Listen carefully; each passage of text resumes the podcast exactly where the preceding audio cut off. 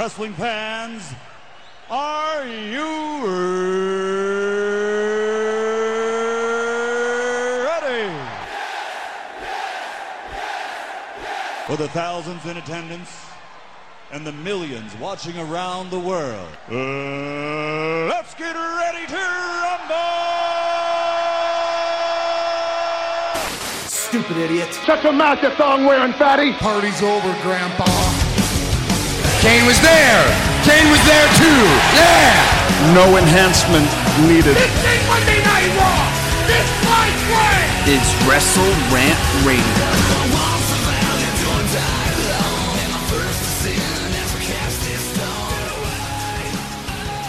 What's going on, guys? Welcome back to Wrestle Rant Radio for February 21st, 2019. I am Graham Jason Matthews. Hope you guys are doing well. If you couldn't already tell, my voice is completely shot. And usually, when you hear me have a voice like this, it means I went to a wrestling show and I lost my voice. Unfortunately, I'm not exactly sure what the origin of this lost voice is. I woke up Tuesday morning, my voice was shot. I had a massive headache, and I never get sick. I very rarely get sick.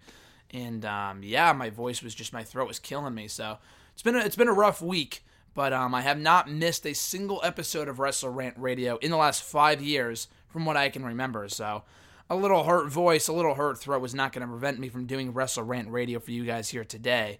Even if it meant a lot of you know voice cracking and squeaking and whatnot, I did want to break down the past week in WWE and beyond between Elimination Chamber Raw and SmackDown from this past week. So more on that to come momentarily. But in the meantime, real quick, guys, if you want to check out all new episodes of Wrestle Rant Radio every single Thursday, you can do so by subscribing to the show on iTunes. Simply search up Wrestle Rant Radio on the Apple Podcast app. You'll get every new episode on Thursdays as well as every archived episode dating back to October of 2013. So once again, Simply search up the show Wrestle Rant Radio on the Apple Podcast app, rate the show, review the show, subscribe to the show. NextDayWrestling.net also hosts every new episode on Thursday, so that's another avenue to check out the show if you don't have the iTunes machine. As for me, guys, you can check me out on the socials at WrestleRant on Twitter, on Facebook at facebook.com backslash graham.gsm.matthews, and on YouTube as well at youtube.com backslash c backslash Graham GSM Matthews. So, like I said, guys, since I'm not feeling all that well here today, I figured I would do a bit of an abridged version of Wrestle Rant Radio for this week, breaking down all the latest happenings in the world of wrestling and beyond. Starting with, real quick, Tye Dillinger requesting his release from WWE as of Wednesday. Uh, he put up a statement on late Tuesday night after SmackDown Live, basically saying that before any rumors start spreading regarding his status with WWE, that he was announcing outright that his contract um, not that his contract was up, but rather that he was requesting his release from WWE. Um, this should hardly come as a surprise. I mean, dating back to the formation of AEW of All Elite Wrestling, at the beginning of the year, people figured that he would be a good fit for that promotion given his history with Cody Rhodes. Um, the two go way back to their developmental days in WWE. Cody has always been super high on uh, Tye Dillinger, so I would not be surprised to see Tye Dillinger be AEW bound that's indeed where this, where he's uh, where he's going. But Dillinger has always shown some sort of uh, unhappiness with WWE in his current spot on the card, dating back at least a year or so. But specifically, the last couple months, Dillinger has been sitting out on the sidelines with an injury. I know he's been wrestling at house shows recently, but he's not appeared on SmackDown since September when he beat Shinsuke Nakamura by disqualification. So um, the fact that he would want to leave is honestly not surprising in the slightest. I'm honestly kind of surprised that it took him this long to want to request his release. You know, obviously it's a tough decision. I'm not sure if he's still with Peyton Royce, but the fact that a significant other, if they are indeed still together, um, to leave a significant other in the company that you know he's been with for a long time now is a tough decision to make, as they were in NXT together, now on SmackDown Live together. But still, you got to do what's best for you and your career. And I think Tye Dillinger, while not an amazing talent, is very, very good. And um, there's something to be, you know, something to be said for the success story that he had coming up from NXT to SmackDown Live. Because there was a long time where Tye Dillinger looked like one of those guys that would never be called up to the big time, that would never be called up to the grand stage. But then he caught fire with his old 10 gimmick in, you know, 2015, 2016 leading to him getting over with the audience by early 2017 in that feud with Eric Young, leading to him to um, participating in the 2017 Royal Rumble match, then leading to him getting called up to SmackDown Live two nights removed from WrestleMania 33. So, Tye Dillinger, a real uh, Cinderella story of sorts, being called up to the main roster a few years ago. Unfortunately, it was all downhill from there. They never really found the right role for him on the show, and he's been a, a glorified enhancement talent ever since. So um, it's a real shame, but the guy's a very good hand in the ring. I'm sure he's going to be a very valuable asset wherever he ends up, whether it is AEW or Ring of Honor or even Impact.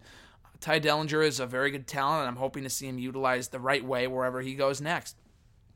But from there, let's discuss last Sunday's Elimination Chamber pay per view, um, live from. Where even were they on Sunday? I have no idea. Um, I completely forgot. I think it was Houston. I'm pretty sure they were in Houston for the pay per view on Sunday. Um, but overall, a good show. I mean, if I had to give it a thumbs up or thumbs down, I would say a thumbs up solely based off the Elimination Chamber matches alone. But uh, the crowd was fine. The matches were good overall, and I can't say I have many complaints about the show, despite a few matches not delivering, such as Braun Strowman and Baron Corbin. The fucking feud that'll never end. Jesus Christ. I mean, Corbin, Strowman, can you name a feud in the last couple of months that you were so sick of seeing to the point where, like, you would rather watch Temptation Island than fucking Braun Strowman and Baron Corbin for the upteenth time?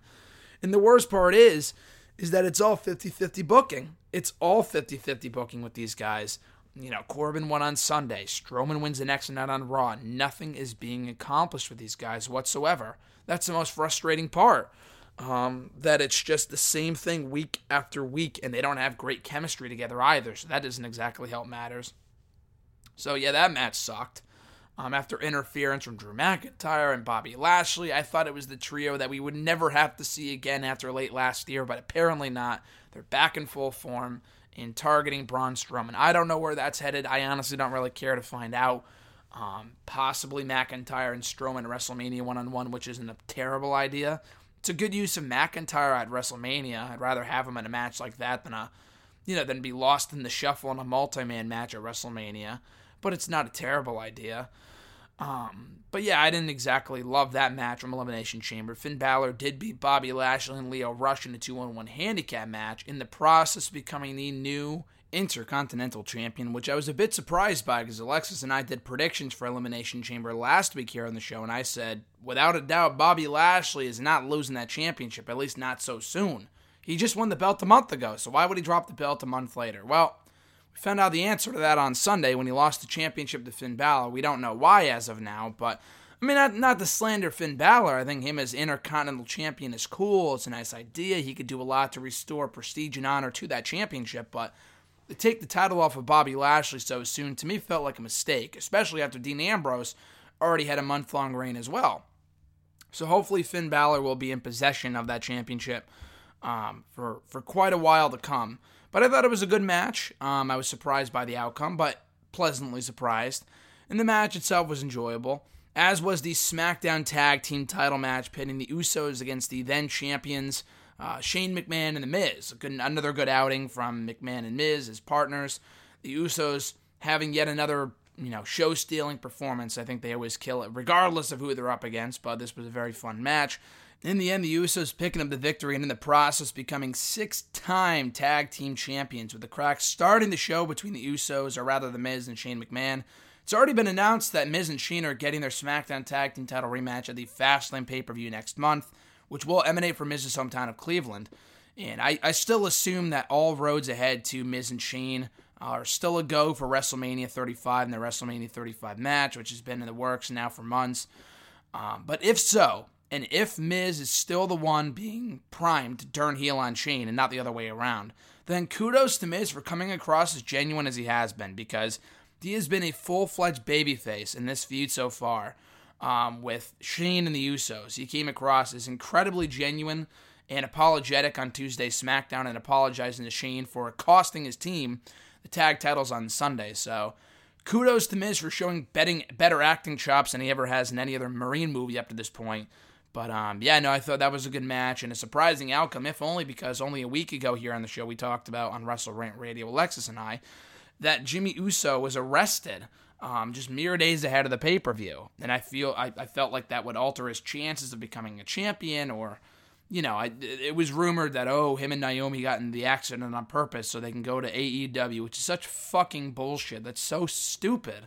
I mean, I have no doubt that maybe the Usos would be interested in going to AEW for, but for him and Naomi to, for Jimmy Uso and Naomi to intentionally get themselves into an accident and get themselves arrested, just so they can be fired and go to AEW is absolutely comical. So I don't suspect that's the case. I don't suspect that's the case for a second. But um, the Usos might be, you know, on their way out of WWE come April once their contracts expire if, you know, they continue to coast, uh, so to speak. But they are the new SmackDown Tag Team Champions for the upteenth time. It's not a bad thing, but I would hope that going forward, once this rivalry with Miz and Shane runs its course, that they can, um, you know, find new challengers to work with because they've already had a million matches with the Bar, a million matches with the fucking New Day. I'm ready for some new teams to pop up so we can have some fresh matchups over those tag team titles. You know, fingers crossed. Um, but nonetheless, this was a uh, good match with, like I said, a surprising outcome, making it a newsworthy show on the whole. Also on Sunday, we had a Cruiserweight Championship match on the kickoff show, pitting Buddy Murphy against Akira Tozawa. Very good match, to be quite honest with you. I thought this was a very good match. They worked well together, and it was one of the better Cruiserweight matches I've seen on WWE pay per view in some time. Of course, it was bumped to the kickoff. That came as no surprise to anybody. But they worked well together, and Buddy Murphy went over as he should have. It was announced on Tuesday's 205 Live that um, in the lead up to WrestleMania, we're getting another tournament, a lot like we did last year. This time, this tournament is, is being held to determine who will face Buddy Murphy for the Cruiserweight Championship at WrestleMania 35. Um, the only two matches announced so far, it is an eight man tournament. The only quarterfinal matches announced so far that are set to take place next Tuesday in 205 Live are Kalisto versus Tony Nese and uh, The Brian Kendrick versus Drew Gulak. So those four people, I don't think any one of them has that good of a chance of coming out on top and becoming the new number one contender to the title. Um, I would hope that we get some sort of fresh face in the remainder of the brackets, whether it be a Kushida or an ACH or a Trevor Lee or someone else from NXT or the Performance Center another recent signee. just because any anyone on the current roster of 205 Live been there, done that. Even Humberto Carrillo, I lost to Buddy Murphy a few weeks ago, so um, I don't see any real worth in him getting the title shot and losing, or whether it be winning or losing at WrestleMania, because it's a match we've seen before. And that match only happened a few months ago, not even like a month and a half ago. So hopefully they can get someone fresh, someone new, to go for the title at WrestleMania. And it's not someone that we've seen challenge for the championship before in recent months and uh, lose to Buddy Murphy. So we'll see. We'll see. But um, the two top matches at Elimination Chamber were, of course, the Elimination Chamber matches themselves. For the WWE Women's Tag Team titles, with Sasha Banks and Bayley emerging victorious over the duos of Sonya Deville, and Mandy Rose, Nia Jax, Tamina, the Riot Squad, the Iconics, and Naomi and Carmella. Um, a very good match. I thought this match kicked off the show on a high note. All six teams worked well together. And I figured there was a chance of it being a total mess just because there was so many women involved and we had a tag team elimination chamber match a few years ago back in like 2015 or so and it was a fucking it was garbage it was just a fucking atrocity um, this was way better executed i thought again all six teams played their roles well the end outcome was exactly what it should have been with Sasha Banks and Bayley emerging victorious as the inaugural WWE Women's Tag Team Champions. And better yet, I was happy that it was Sonya and Mandy that lasted as long as they did, being in there till the very end with Sasha Banks and Bayley, as opposed to Nia Jax and Tamina, which seemed to be the most, you know, logical route to take, with Nia and Tamina lasting until the end with Banks and Bayley before Banks and Bayley would go over. I was glad that wasn't the case. I was glad it was Deville and Rose instead in that spot, because they seemed to gain a lot from being in that spot and seemed to gain a lot from, um, you know, being the you know final team in that match alongside Banks and Bayley. even though Banks and Bayley were the ones who came out on top as the tag team champions. So hopefully we can see more of Deville and Rose in the women's tag team title picture. I'll talk more about Rose possibly entering the SmackDown Women's Championship picture come Fastlane. Um, but still, this was a very solid Elimination Chamber match and a lot better than I thought it had any right to be, just considering how many women were involved. And that's not a knock on the women, but we've had tag team, uh, Elimination Chamber matches before, and they were fucking garbage. So I was glad that this was um, very good, had good moments, the crowd was into it, and had the outcome that it should have. And then we had the main event for the WWE Championship, Daniel Bryan defending against Kofi Kingston, Randy Orton, AJ Styles, Jeff Hardy, and Samoa Joe. Um, a very good Elimination Chamber overall, one of the most stacked and star studded Elimination Chamber matches you'll see on paper ever, I would say.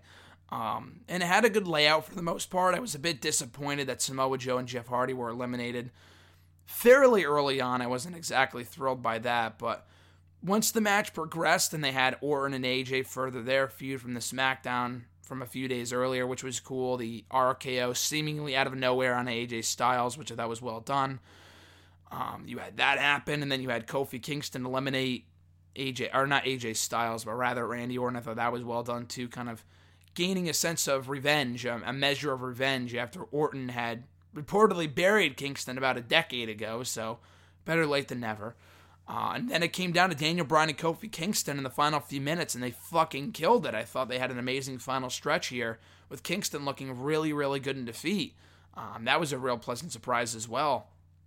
So I, I mean, I figured there was a chance Kingston could win, which is what I think made this so magical. Was that you know anything can happen in WWE, and there's always a chance Kingston could you know clinch that championship and get that elusive victory over Daniel Bryan. It wasn't meant to be here, but it was a great moment nonetheless. The crowd was very much into Kingston.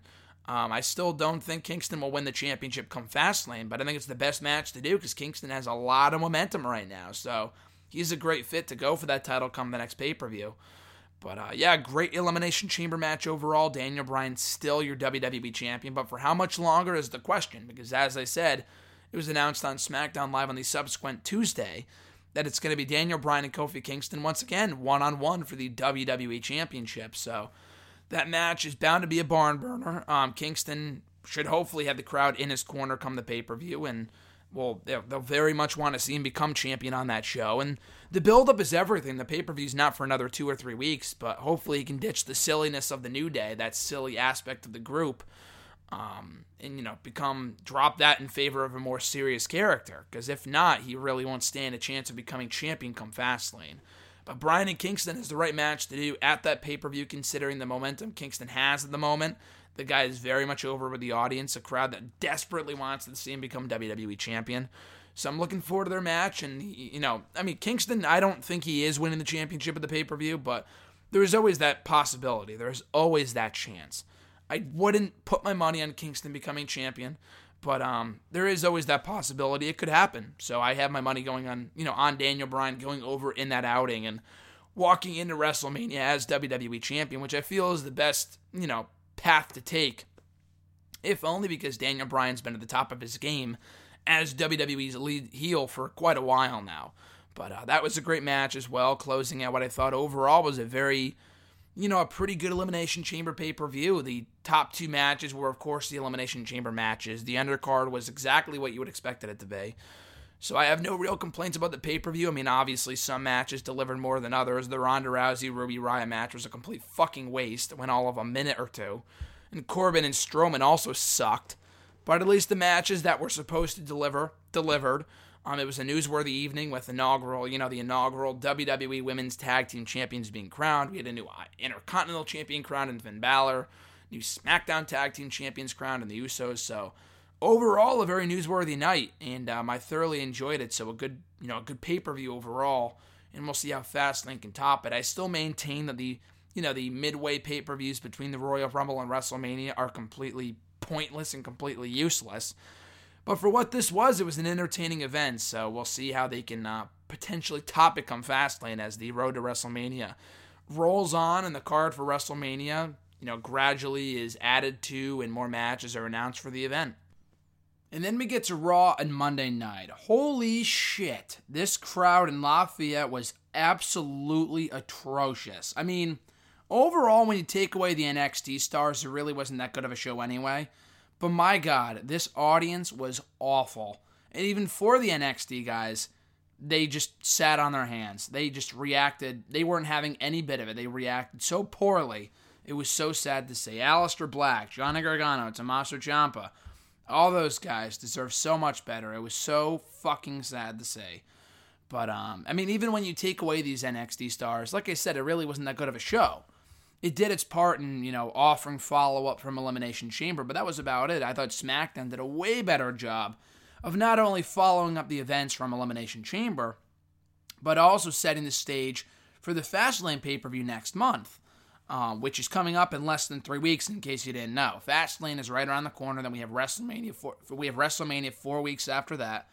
So it, it's crunch time now for WWE. They really have to start putting together a compelling card for both pay per views in order for people to really kind of get invested in the road to WrestleMania. Because the road to WrestleMania so far, at least in my opinion, has been incredibly lukewarm. So hopefully they can heat things up between now and then. But uh, oh my God, Raw sucked. And even with the NXT superstars, and I guess I'll lead off with this. What a random maneuver. What a, what a random thing for them to do. What a random what a random decision for them to make by calling up all four of these guys at the same exact time. Now, we don't know as of right now whether these call ups are permanent. They had said debuts. I mean, they, they made it sound like they're on, you know, they're on Raw and SmackDown for good. I would certainly hope not. Because not only does it got NXT, but there's no real rhyme or reason why they're on these shows. Like I miss the days of NXT call-ups coming up when WWE had something for them. You know, like Kevin Owens got called up a couple years ago. He was immediately placed in a program with John Cena, beat him on night one. What happened to that shit? Now they're just calling up people at random for no real rhyme or reason. And yeah, they all look good on Monday and Tuesday. They had successful showings on both shows.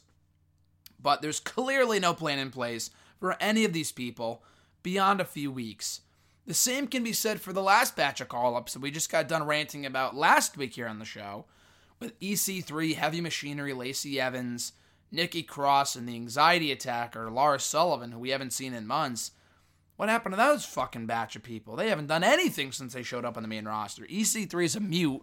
He lost to Dean Ambrose last week before not even being on Raw this week. Nikki Cross, I haven't seen in a while. Lacey Evans is doing this new thing where she comes out, strolls on down the stage, and that's about it. And then Heavy Machinery are pretty much a joke tag team. So, um, and then Lars Sullivan, I don't know what his deal is right now, but you know that batch of call ups was a complete waste.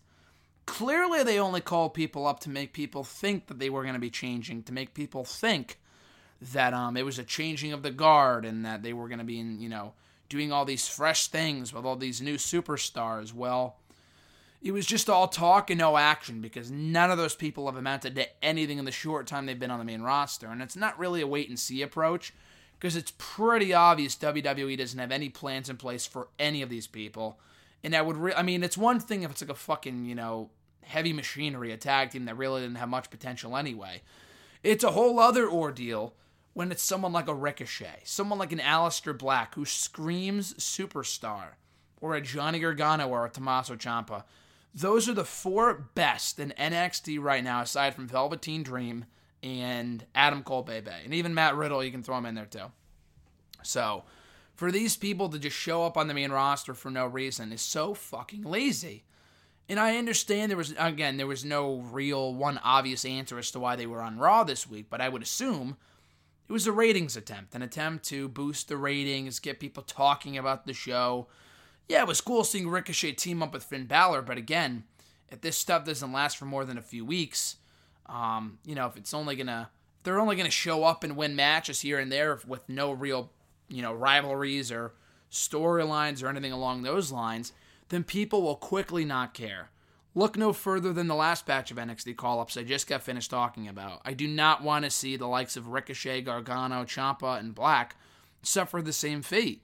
They are way better than that and deserve to be called up for a big reason, for a big feud, for a title opportunity, something along those lines. Not this mid card level bullshit. So, um, again, it was cool to see them all on Raw this week, to see them mix it up with the likes of, you know, Finn Balor and Bobby Lashley and the Revival and Elias and this guy and that guy. But beyond a few weeks, I would hope that they either have a plan for these guys or it was just their attempt of giving the NXT brand some extra exposure. Now, NXT was last night as of this recording. I've yet to watch it. There was a special announcement at the beginning of the show. Um, I assume it has to do with TakeOver, but people are speculating whether NXT could be FS1 bound by the end of the year. SmackDown is going to Fox by, I think, October of 2019. Maybe around that point, NXT will end up on cable television too, or network television, whatever the hell it would be. Um, that would be a huge get for NXT if it moves off the network and onto a bigger network somewhere else on TV. Um, you know, somewhere. So that would be a great get for them. And maybe this is their way of introducing these NXT stars to a bigger audience. So when they do show up on the main roster on these new networks come later on in 2019, that people know who they are and they have some sort of, you know, familiarity with them. So that's my that's just one uh, that's just one opinion. That's giving WWE the benefit of the doubt, which we should in this case, which you know, obviously we shouldn't considering all the times they've let us down, they've disappointed us. They've made us think that, oh, we're finally going to do something with this person, and they don't. So, again, I, I don't think that's the case. That's just one theory. I mean, again, Ricochet and Finn Balor had a very good match with uh, Bobby Lashley and Lio Rush on Monday's Raw. Aleister Black beating Elias was cool. And then, um, what was the other match? Gargano and Ciampa beating the Revival was also great, kind of rekindling of that rivalry from a few years ago. It was cool to see those two teams mix it up for the first time in a long time. But that was really about it. The rest of this Raw was uh I don't even I don't even know. Dare I say downright deplorable. They had a tables match and a rematch from the Elimination Chamber pay-per-view between Braun Strowman and Baron Corbin, which was mediocre at best. Granted it was a an improvement over the no disqualification match from Elimination Chamber, but the whole 50-50 book the whole 50-50 book and bullshit does nothing to help anybody. Cuz Corbin wins, and then Strowman wins, and then no one cares. Nobody gives a shit. So I don't know what they're trying to go for with this. I don't know what they're trying to set up. Like I said earlier, maybe they're setting up Strowman and McIntyre for WrestleMania. Beyond that, I really don't care to find out where this whole feud is heading, you know, ending up because I just I can't buy into it. And we talked about last week how Braun Strowman is a fucking loser. And the guy lost again at Elimination Chamber. Granted, he won the rematch on Raw, but it hardly matters for anything when you're coming off a loss to Baron Corbin. He's like the new Bray Wyatt. All he does is talk. A lot like Samoa Joe in his defense. You know, I love Samoa Joe, but he, the same can be said for him as well. He's another guy that just talks and talks and talks and is built up to be this destroyer, but all he does is lose. The guy loses constantly. Braun Strowman, the same can be said for him. So that that wasn't really uh, what I would call a big highlight from Raw this week.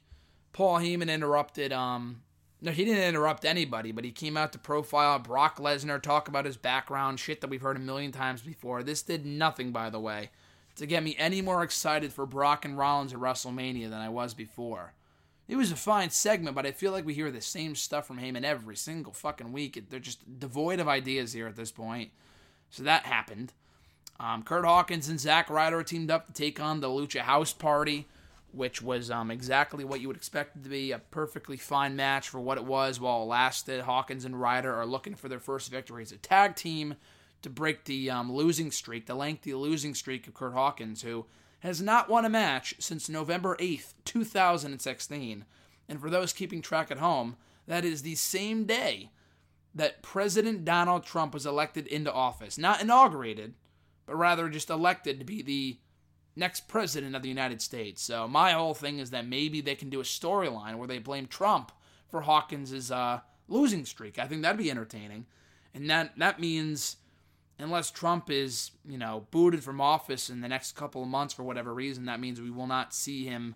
Um, win a match for the next two years, but it's already been two years, so what will another two years hurt? So that's just one idea, but I know this company's not, um, you know, doesn't have a rich you know history of coming up with great ideas when it comes to uh, stuff like this with their losers, at least in recent years anyway. So whatever.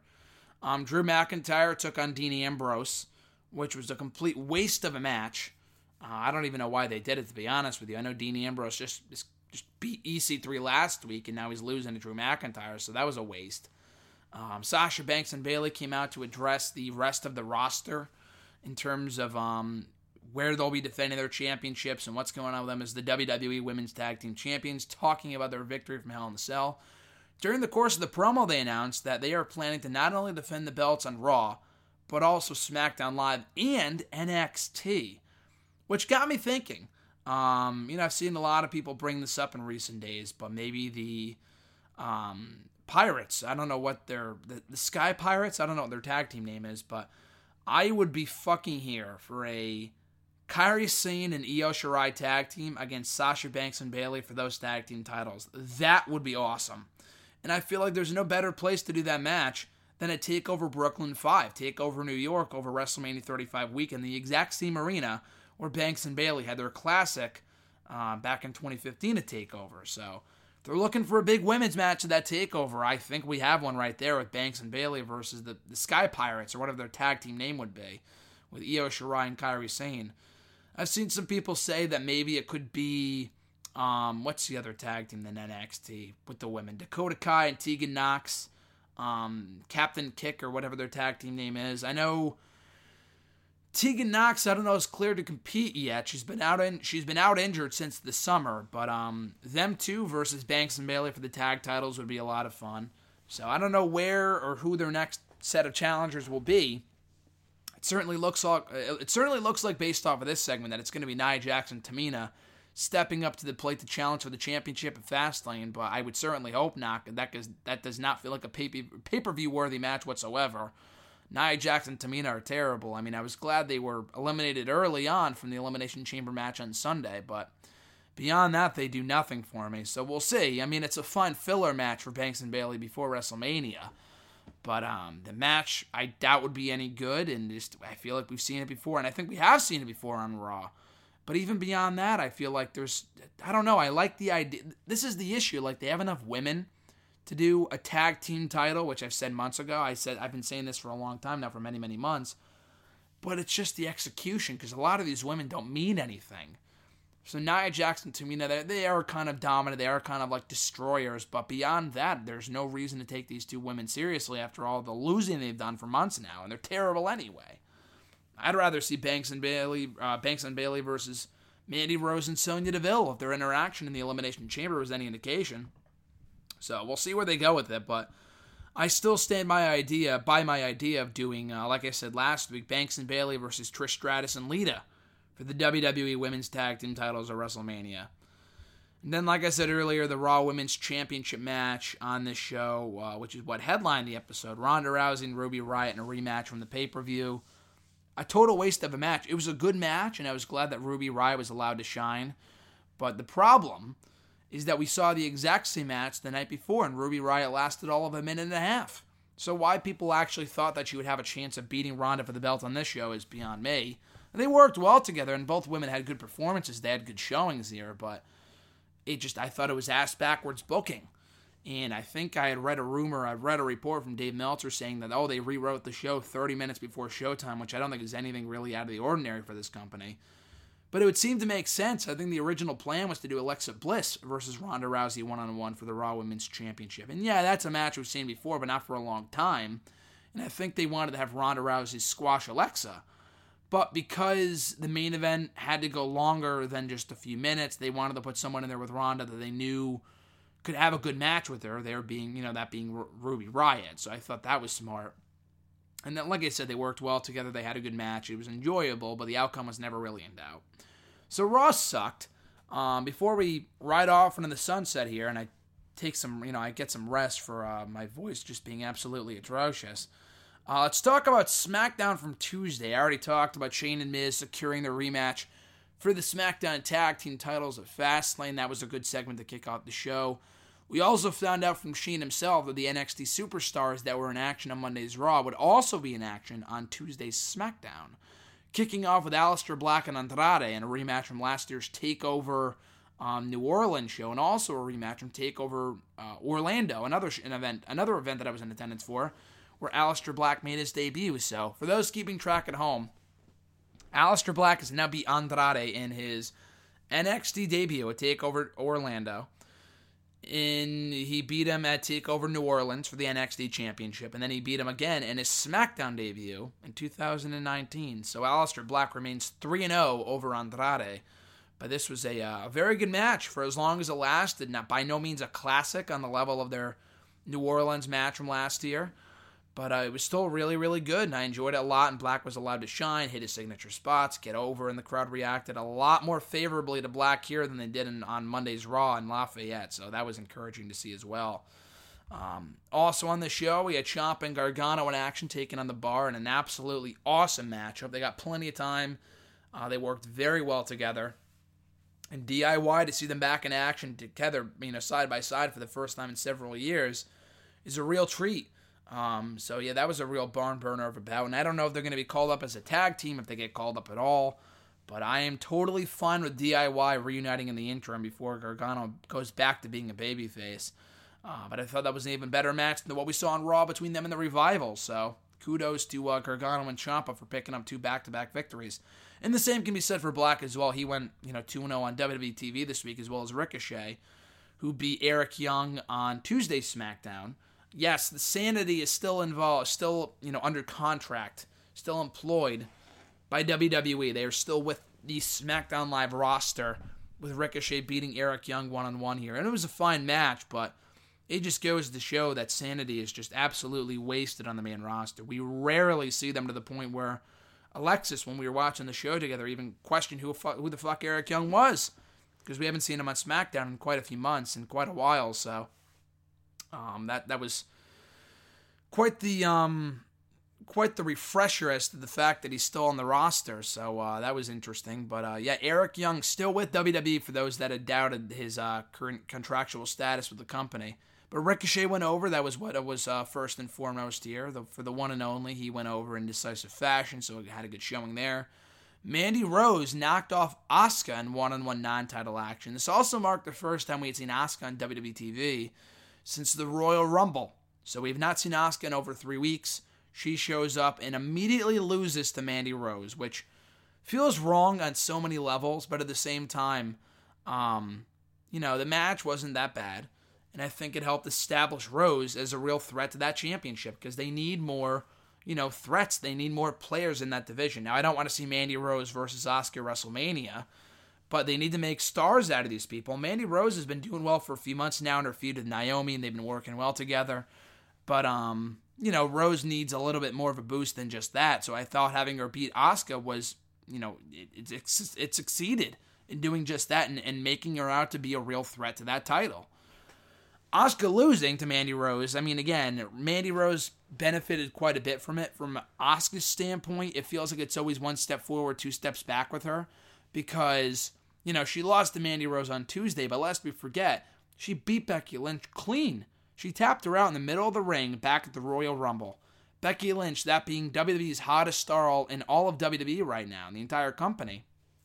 Asuka beat her at the start of that pay per view. But that was quickly forgotten about. We haven't seen Asuka since until Tuesday.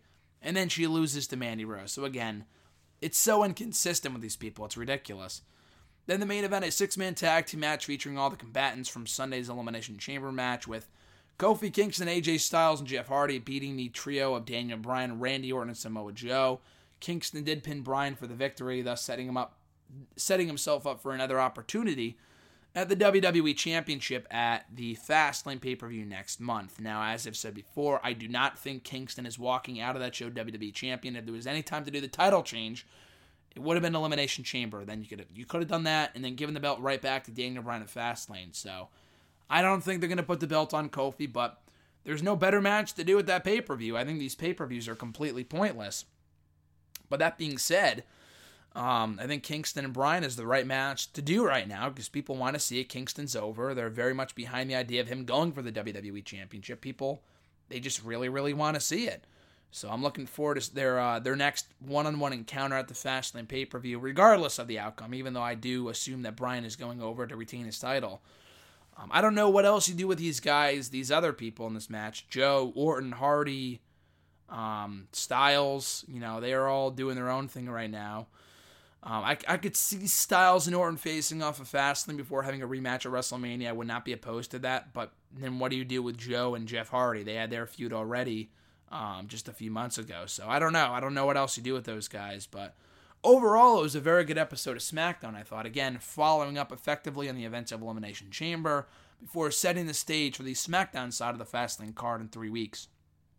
So a good episode of SmackDown to make up for a less than stellar show on Monday from Raw. But um, overall, a fairly newsworthy week for WWE, in addition to the fact that D Generation X is being inducted into the WWE Hall of Fame over WrestleMania 35 weekend. So that's very exciting. But not only just Triple H and Shawn Michaels, who is now a two time WWE Hall of Famer, it's going to be Shawn Michaels, Triple H, the New Age Outlaws, Billy Gunn and Road Dogg, X Pac, and Chyna. So I think this is a great move. Triple H was going to go on anyway. Um, you know, the New Age Outlaws, they should have gone in a while. I'm actually, I'm honestly pretty surprised they're not in by now. X Pac was never going to go in, I thought. I never really thought that he would go in by himself. Um, Chyna could always go in by herself, but I don't know if they wanted to do that, especially since, I, I don't know, they, there's been some heat on Chyna before for stuff that she said and stuff that she's done, with Triple H even saying like she won't go into the Hall of Fame because of that. He quickly backtracked in the interview with ESPN on Monday uh, when he was asked about what he had said about Chyna about you know four years ago, and now saying, oh, you know, she's going to the Hall of Fame. Anyway, um, this was a very newsworthy week in WWE, and I'm looking forward to seeing DX in the Hall of Fame over WrestleMania 35 weekend. I don't know who would be inducting them. I don't know who else is going to be joining them in the Hall of Fame. It's very strange that they waited so long to announce their first inductees into the Hall of Fame. It's very rare that they do that. But um, hopefully we find out who else is joining the Hall in the weeks ahead.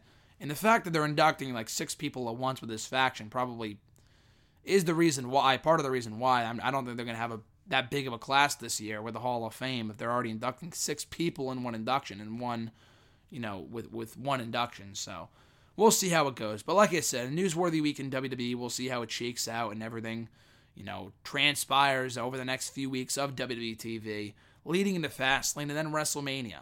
So stay tuned here on Wrestle Rant Radio for more on that. As for me, guys, thank you for bearing with me through today's episode. My my voice is absolute shit. I'm hoping to have it back to 100% by next week, if not in the next few days. So, um, again, thank you for checking out today's show. If you want to check out all new episodes of Wrestle Rant Radio, you can subscribe on iTunes. Simply search up Wrestle Rant Radio on the Apple Podcast app. Rate the show, review the show, subscribe to the show. You not only get every new episode on Thursdays, you also get every archived episode dating back to October of 2013. As for me, folks, you can find me on the socials at Russell WrestleRant on Twitter, on Facebook at facebook.com backslash Graham.Jason.Matthews, and also on YouTube at youtube.com backslash C backslash Graham GSM Matthews. So until next week, guys, have a great rest of your weekend, Friday, Thursday, weekend, whatever it might be. I'm Graham GSM Matthews, and I'll catch your ass down the road.